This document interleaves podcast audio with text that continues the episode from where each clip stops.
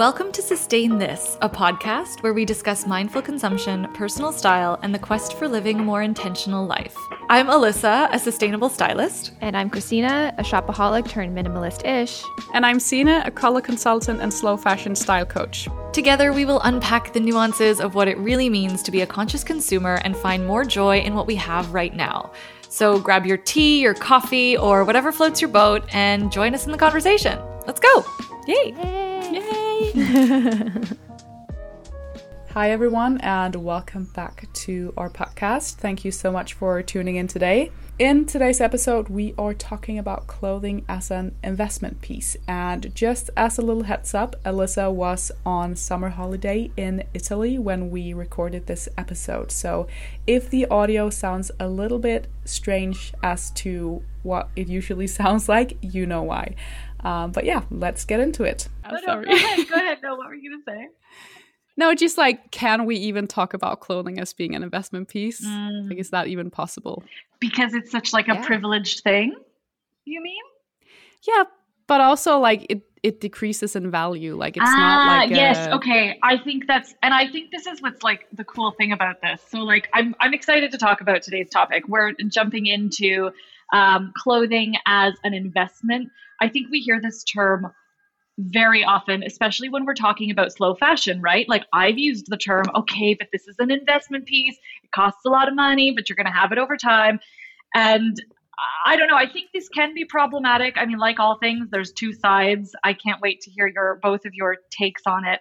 But I do think there's some verbiage around it that can maybe be a little bit misleading because, as Sina mentioned, fashion depreciates by, I think it's 50% as soon as you take the tag off. So how is it actually an investment? I really think it's more of a mindset thing. I think even if it only costs you $4, it's an investment because you're wearing it. It's becoming a part of you and your closet. But anyway, tell me, what are your thoughts? Have you guys used that term in your videos? Do you see your clothes as an investment? Yeah, I definitely have probably used it. Like I've thought more about it over the years because I know, like you say, it's not something that will get more value over time unless it's like a vintage like Chanel bag or a Birkin bag or something, which is like really, really expensive. It's only gonna lose its value. So it's something I've definitely thought more about, like especially over the past couple of years, just as, you know, being more careful about what terms and phrases in general, regarding slow fashion, also being a bit more careful using the term sustainable fashion. I think there are some phrases and some ways to put things that we're kind of leaving behind now because it can be, like you say, Alyssa, it can be kind of misleading. You know, when, like you say, again, I agree with everything you say, that it can be like $4. It's a mindset. It's still an investment. And getting the most wear out of your clothes as you possibly can, that's where it turns out to be a good or a bad investment, really. I think it's a good investment if you wear it a lot, like over time, I think. Like that's probably the best thing you can do, like wear it over and over again. It makes me think about this new TikTok trend called girl math. Have you heard that? Yes. Girl math? Yeah, like girl, M-A-T-H. Oh, no, tell us about it. I haven't heard about that. So, for example, it's like if I preloaded my Starbucks app to buy my coffee, then that coffee is free, kind of thing. Or now I've been seeing girl math being used in this exact thing, the investment piece, as cost per wear. So if I get my cost per wear, then this is less than $1, then it was a good investment. And I do believe in cost per wear. I think cost per wear is one of the barometers that you can use to see that you've gotten your money's worth, that you're getting the use out of the clothes.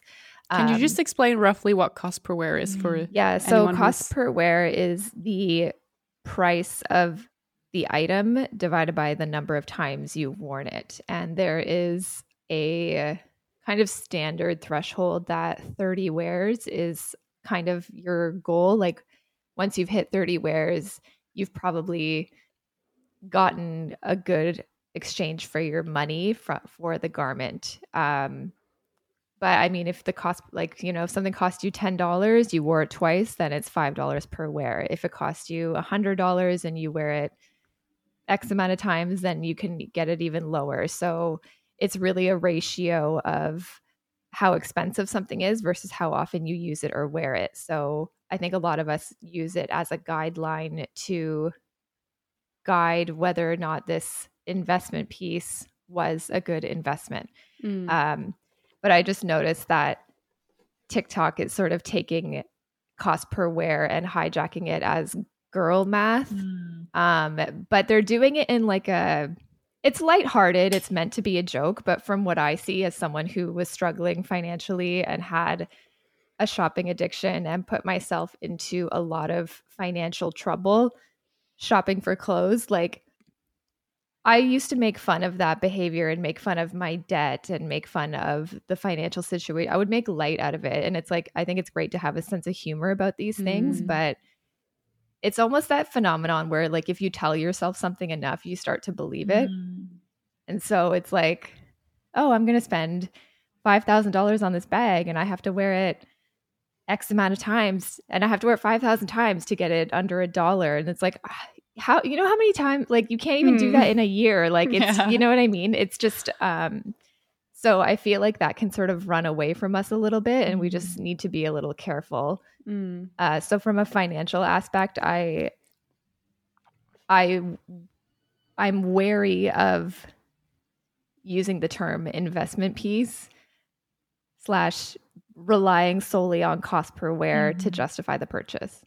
So that's where my sort of perspective has been on that. Yeah, it was really good. Yeah, I'm glad you mentioned cost per wear, because I think, as you said, that's probably the best metric you can use, like, if you want to put like a specific number on it, and if you really want to, you know, make sure that it was a good investment. I think also that we use the term as a way to, you know, I think people use it with good intention. Like, we use that term because we actually want to be more mindful and more intentional with our purchases. And I think that we genuinely believe that by investing in something, that, you know, that urge to get that piece will kind of disappear. But it's not a given, you know. It can be, okay, I'm going to save up for a Burberry trench coat. And then once you get it, the rush or the excitement for getting that piece can disappear pretty quickly. And it's just until you find that next perfect trench coat or that next perfect piece you want to buy. So I think it's really important that, you know, we get to the root of the problem, kind of what you said, Christina, that, you know, it's, we kind of need to be honest with ourselves. Like, the investment piece is not going to make the urge for shopping or buying new things magically disappear. And I think sometimes, especially when you're trying to build a minimalist wardrobe or a capsule wardrobe, like, definitely quality over quantity is a great way of thinking. Again, I love that idea, but I think we need to be careful not to rely on that way of spending as a way to heal ourselves or like to refrain from frivolous purchases, because it can just spiral into becoming a new way of consuming, over-consuming. Totally. Yeah, absolutely. Yeah, I like how you mentioned that we use the fact that we're going to invest in something as almost like it's like the reason, it's like the driving factor. It's like it becomes the good reason to buy something. If you have like a pro and a con list, it's like, oh, well, I'm investing in it, or this is going to be something that's going to be in my wardrobe for a long time. But for me, and my behavior, I would tell myself that all the time, and then I would still go shopping. I'd be like, oh, I had this. Now I have this forever trench. I only need one. I don't need any more. And then, you know, 2 weeks later, I'm looking at another trench coat. So, like, I don't know how you explain that behavior. That's like that compulsion and just that, you know, things, newness or craving for newness and always wanting something. And don't get me wrong, because I do believe that clothing can be an investment in certain ways, but it's just really like being honest with what's the real reason. Do you just want it? Because I would tell myself this, I just really want it. And then I would create reasons to justify it. And investing in the piece would be one of those reasons. Yeah. And like, if it's expensive, just own it. Like, who cares? Like, if you have the money and you want it, buy it. Like, You don't have to say that you invested in it to make it a good reason to buy it. Because then you're being more honest with yourself and more honest with the purchase that way.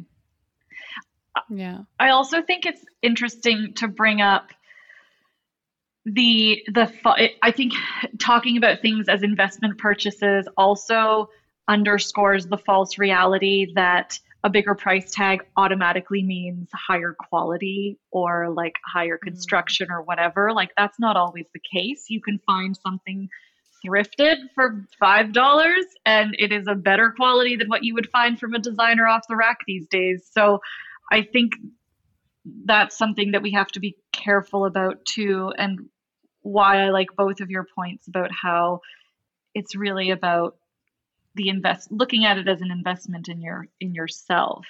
And I had found a quote. I don't know if this is too dark. I had found a quote. Bring it on. To Christina's point, where you were like, I don't understand, what is it about humans, like the psychological factor about how we always need new. And there was, I guess I found this on Remake Our World. I must have put this in like weeks ago.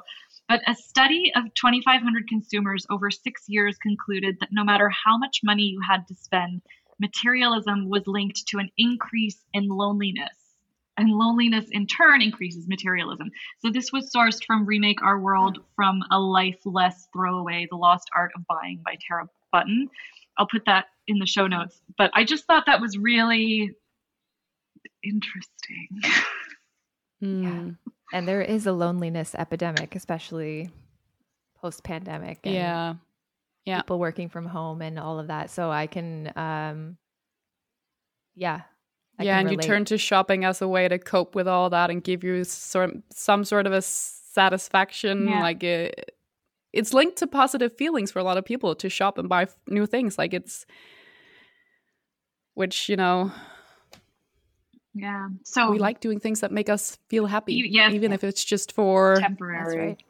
Yeah. I wonder about it's a big cycle. So it's hard to get out of it. And I guess that's it. If maybe we switch the term from it's not so much a financial investment, but it's an investment in ourselves. In yourself. Yeah. I like that. Yeah because I don't really have any, I personally, I don't mind the term like investing in something, but as you say, Alyssa, I think it's very much about like, okay, but what kind of investment is it? Because it can never be a financial investment unless it's a really expensive item that, you know, again, a vintage Chanel bag or whatever it might be that might increase in value over time. But yeah. But like, even with that, can I just ask, like, so you sold your vintage Chanel. Did you make more back than what you got for it? Like I didn't. No, because it was in very poor condition when I bought it, and it was even poorer condition when I sold it. So also for myself, it was like, okay, I know it's a really old bag, but I cannot bring myself to require more money for a bag that's in such bad condition. Yeah, and but even with that, like I feel, you know, if I bought like an Hermes Birkin or whatever, I can't use it now. It has to sit in my vault for it to appreciate and value, because it's going to get wear and tear. And like, I'm not a Hermes Birkin expert, but that's just my thought. Like if you're buying something with the idea that it's going to increase in value. And it has said like Hermes, Chanel, I think they've increased higher than the S&P 500 in terms of like the stock market. So they've gone up like 14% year on year, and the stock market average is like 7 to 10% or something like that. So, but it's not a liquid investment. If I need the money, like I can't. And again, if you've been wearing it, my concern is that, you know, you're going to scratch it. It's going to tarnish. The hardware is going to tarnish. So is it really going to be worth more? Like maybe, I don't know, if you guys are watching on YouTube, leave me a comment. Maybe you have a little bit more experience on that, but that's just my thought in the sense of like, if I'm buying, especially a bag that increases in value, does it have to sit behind a glass door? Yeah. For me to be able to cash in on that investment. I feel like that's more common sense. Like, yes. But I don't know. Yeah. Maybe the flip side of it too is like, it's kind of cool to see these things as a quote unquote investment, because then it means like maybe that'll spur you to repair it more. Like I was thinking when you were like, oh, the Birkin. So maybe it's like, this was an investment. Now I need to take care of it because it was an investment, not in the sense of I don't use it, but like, why don't I find someone who does the like refurbishing or whatever, or get the zipper replaced. So that could be more like a positive approach to see something as an investment. I mean, I feel like... So like, it also becomes a mindset, like you said earlier, that it's definitely more about that. Yeah. So something becomes worth the price rather than an actual investment. I was just going to say, but then I think, again, that's why it's still so important to see everything as an investment, because even if you've got something that you paid $5 for, like, I'll still get it repaired. Like, the whole point is longevity. It's not... Like, yes, obviously saving our finances and everything is great, but ultimately keeping things for as long as you have and making them exciting and new again is the ultimate goal, so that we don't fall into that consumer hole. So there's, I don't know, there's always like 8 sides to every coin, but whatever. Sorry, Christina, what were you going to say? Oh, I was just going to say, I feel like I think it kind of ties into our conversation about fashion being frivolous. It's almost like we need to create a reason to justify wanting to buy something, and how I like. So if I say that it's an investment, again, on that like pro and con list, it makes me feel better about the purchase, because simply just wanting something for the sake of wanting it, in the sense of like, I like it, I'm going to wear it, whatever. When I became debt-free, I feel like, and like really cleaned up my relationship with money and stuff, and even minimalism, I really had to do a lot of work to accept that like clothing is one of my money dials. So it's like, I love spending money on health and like wellness at the gym. I love spending money on clothes, like I love it. And I love spending money on like food and experiences with like my friends and family. So those are like 3 of my money dials. But because I had that fashion is frivolous, or I shouldn't want these things. And because it's, you know, potentially wasteful for the environment. Like there's a lot of other reasons, but like you can want something for the sake of wanting it, and that can be enough. So if it's a piece of clothing that you're thinking about buying, like that, to me, that's okay. Like obviously we still have to watch our consumption and your finances. Can you afford it? All of that stuff, right? But like simply wanting something for the sake of wanting it without having to justify it and create like a laundry list of why. I think, because when it comes down to it, if you like something and you want it, you just want it. Like, do you have anything in your wardrobe that's just like, this makes no sense with the rest of my wardrobe, but I had to have this. This is just something that gave me like an emotional, visceral reaction. It's hard to wear. It doesn't match, but I love it, and I wanted it, and I got it. Like, you know, I feel like we all have something like that in our wardrobe. So I think just accepting what kind of like your money dial is, what you like to spend money on unapologetically,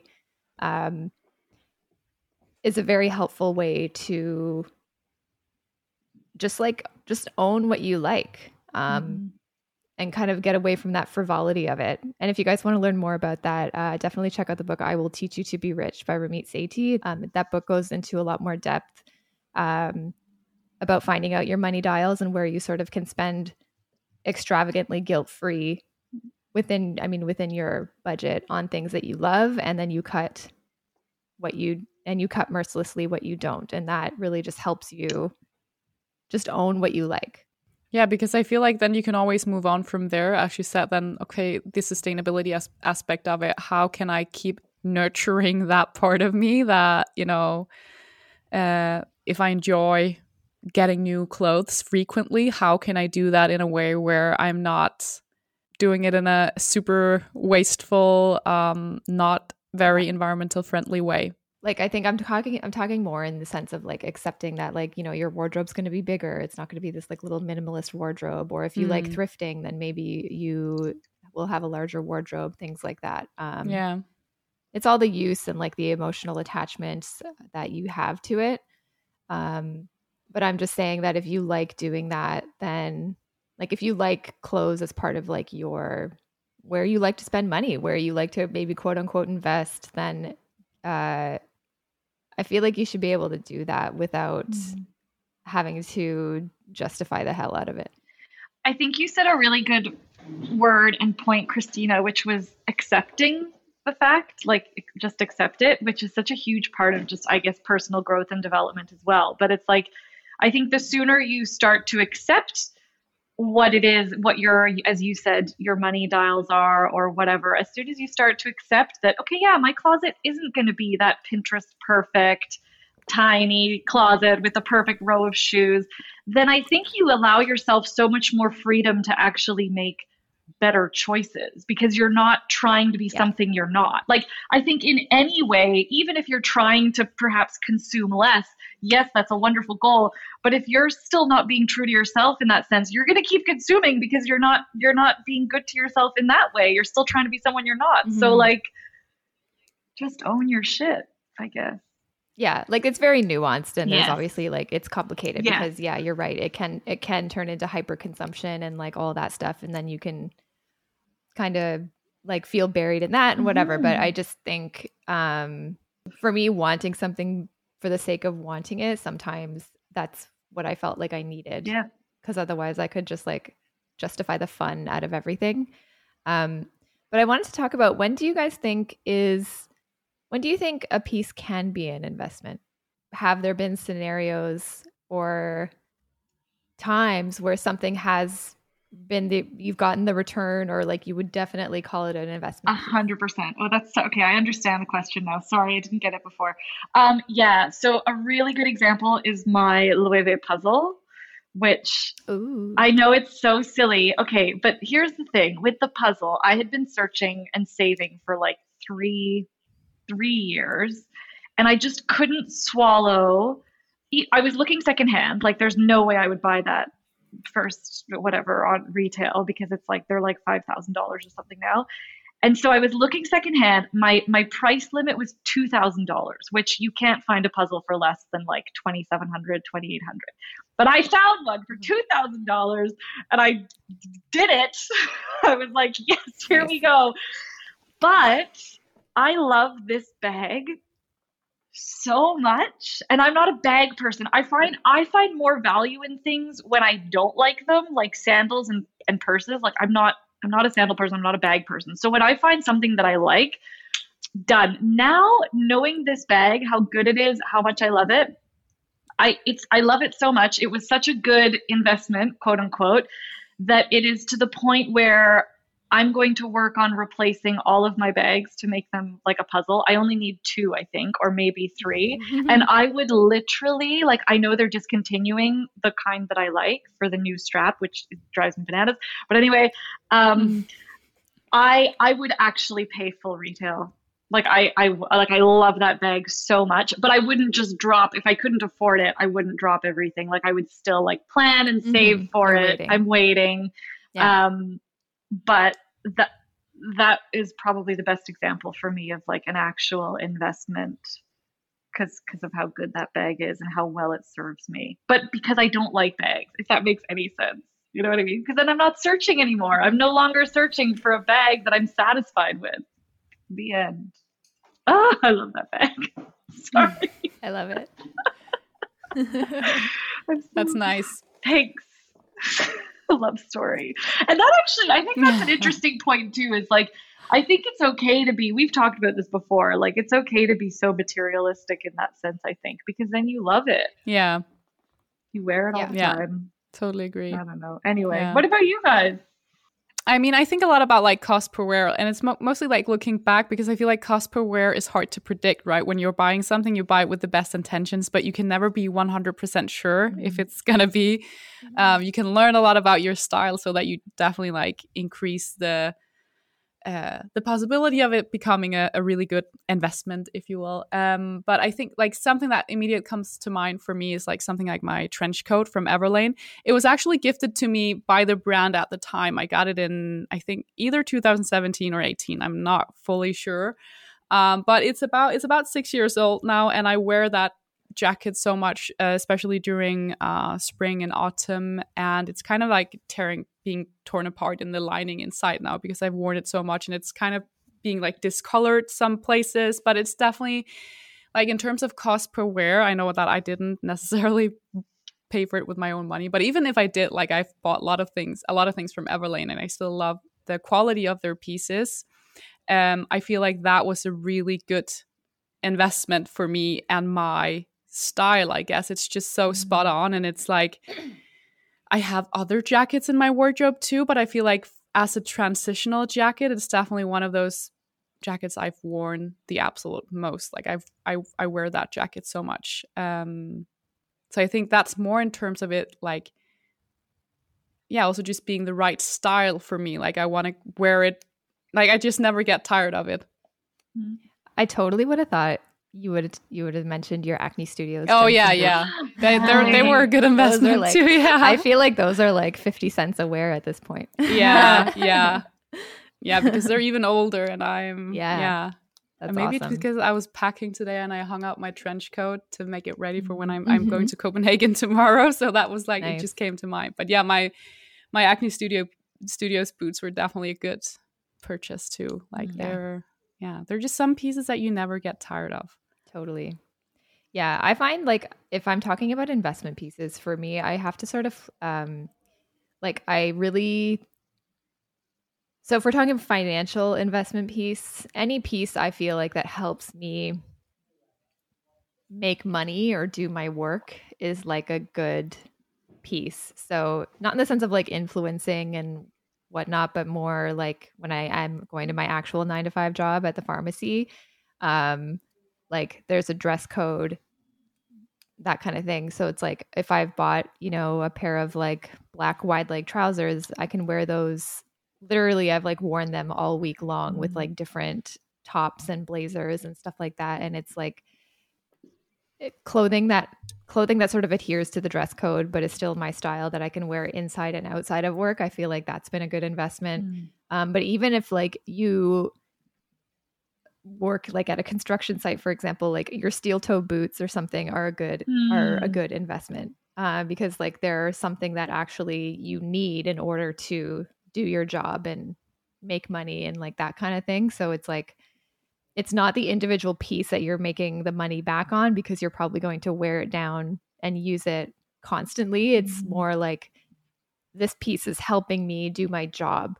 So if we're talking about like return on investment, that's kind of the ROI that I see in those types of pieces.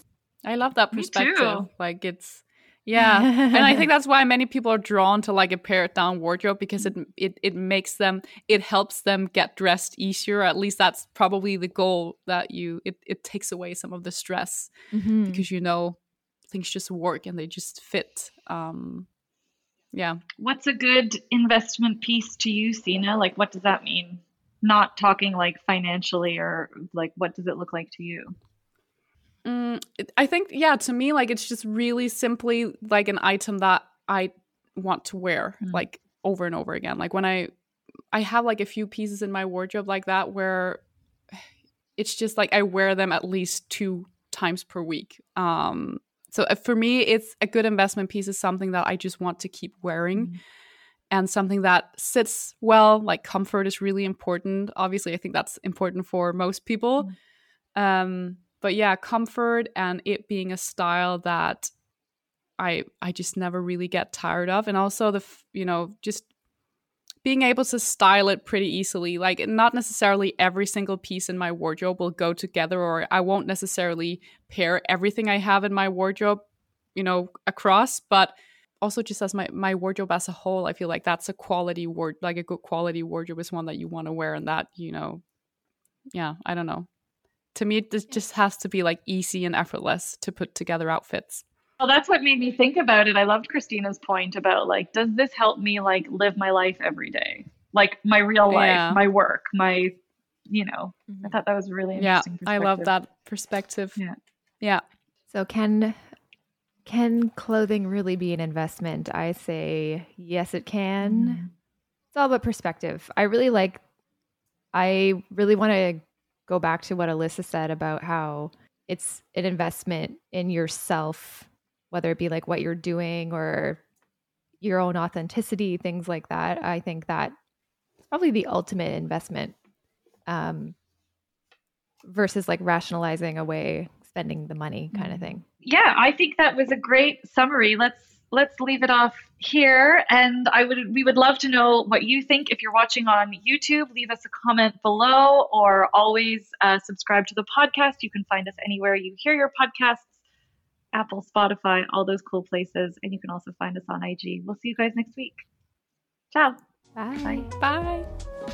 Thank you so much for joining in our conversation this week. If you're enjoying the show, we'd love it if you subscribe to the podcast on Spotify and Apple and leave us a rating and review. It's one of the best ways to support the Sustain This podcast at zero cost to you. We're also a community-led podcast, so if you have any questions for us, topic requests, or even guests you want to hear from, please send us a DM on Instagram at sustainthis_podcast. We read all of our comments and look forward to hearing from you. We hope you join us again next Tuesday, where we'll talk about so much more than clothes. Ciao!